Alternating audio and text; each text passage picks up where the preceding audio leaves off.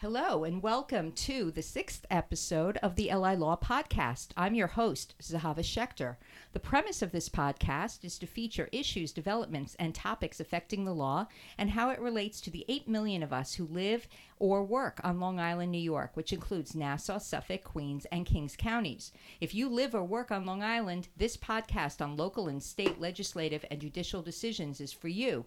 Our guest on this episode is Lisa Albinowski, New York State licensed associate broker with Coldwell Banker Re- Residential Brokerage. Lisa offers resources for empty nesters, boomers, seniors, and their families, as well as first time homebuyers.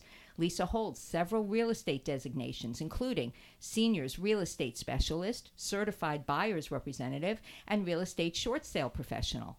Please check out the show notes for a full list of Lisa's credentials as well as her contact information. Please keep in mind that we will not be providing legal advice to any specific questions. Lisa, welcome to the podcast.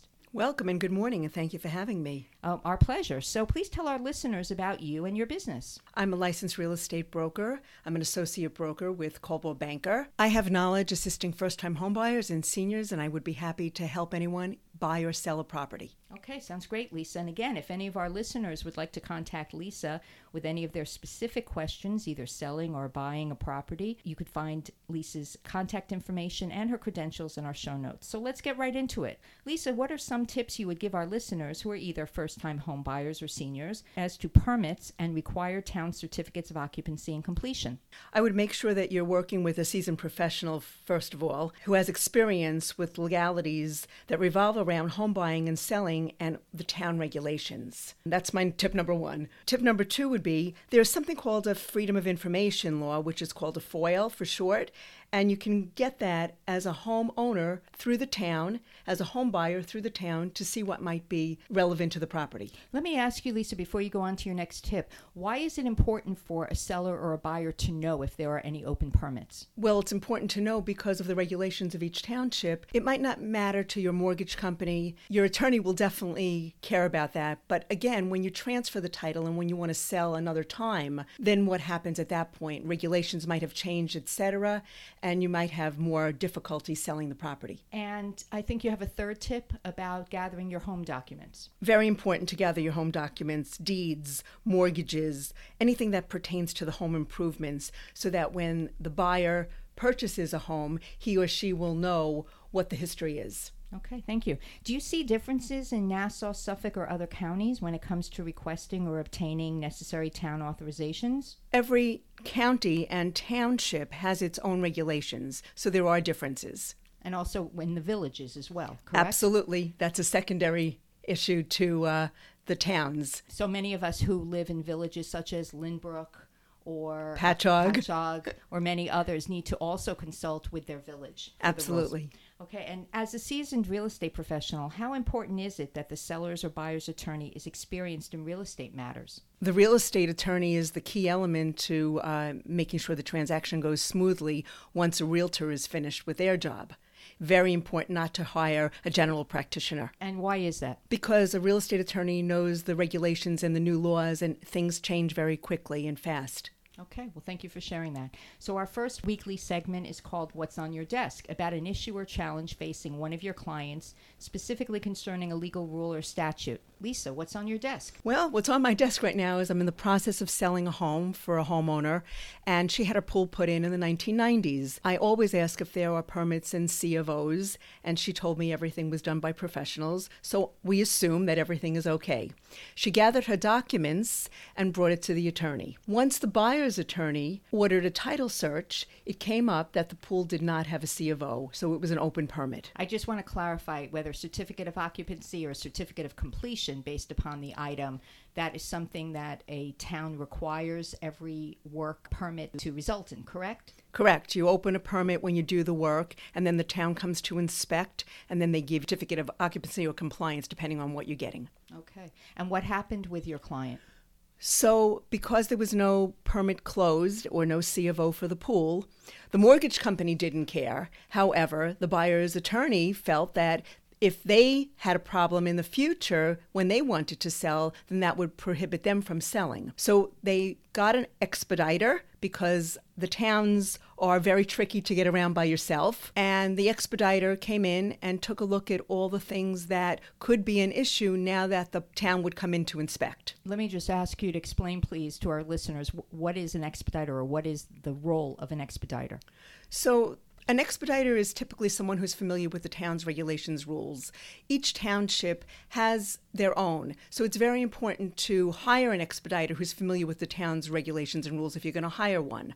The role is to help you to achieve the permit and the CO or the CFC, which is the Certificate of Compliance. Okay, and I've worked with uh, expediters in the past, and I found, I wonder if this is your experience, that different expediters have relationships with only certain towns or certain villages. So you definitely want to uh, pick a or choose a uh, an expediter who is familiar with the rules for that specific venue. Is that your experience too? Absolutely. And as a realtor, I work in many townships, so I'm able to refer expediters who are familiar with the different towns. That's great to uh, use your real estate professional as your hub for referrals and for uh, ideas for how to um, deal with problems that come up, unexpected issues like this uh, this pool problem. So on my desk is the sale of real estate by the executor of an estate. What's amazing and wonderful is that the executor and his sibling get along and they've agreed to finish the estate and sell the family house as quickly as possible and with as little acrimony as they can. I see money bring out the best and worst in people. When interested parties fight over money, the only one who wins is the lawyer. So the lesson said here by the lawyer is to follow the example of these siblings and keep as much of your inheritance as possible without having to pay unnecessary legal fees. And now to a matter we're following with great interest, namely the ban on disposable plastic and paper items. Plastic bags will be banned statewide in New York State as of March 1st, 2020. At that time, counties and cities will have the option of charging consumers 5 cents per paper bag. Here is where Suffolk, Nassau, and New York City stand on plastic and paper. In Suffolk County, a ban on plastic straws and styrofoam containers goes into effect January 1st, 2020. Suffolk County already charges 5 cents per plastic or paper bag. The Suffolk legislature is expected to pass a 5 cent fee for paper bags as of January 2020 as well. Stores now provide free bags for produce and meat, and that will continue even after the plastic ban becomes effective. In Nassau County, the styrofoam ban goes into effect January 1st, 2020. Restaurants and businesses which do not comply will be fined anywhere between $500 and $2,500 per incident. The Nassau legislature does not appear to be positioned to approve a 5 cent per paper bag fee. Currently, consumers do not pay for plastic or paper bags. The New York City Council approved a 5 cent fee on paper bags effective March 1st, 2020. Now we're moving on to a weekly segment called Only on Long Island, in which we discuss interesting developments here on the island. So, Lisa, what is your Only on Long Island comment? There is um, a new Suffolk County Reclaim Our Water Initiative Septic Improvement Program labeled SIP as of June 4th, 2019. And this is in Suffolk County. And the issue is most of the homes that we see here on Long Island in Suffolk County have cesspools. And as a result, there is this septic improvement program going on. So there is something called Reclaim Our Water. Reclaim Our Water Info is the website. Anyone who has a cesspool on Long Island that is aged, they will not be able to replace it as of July 2019.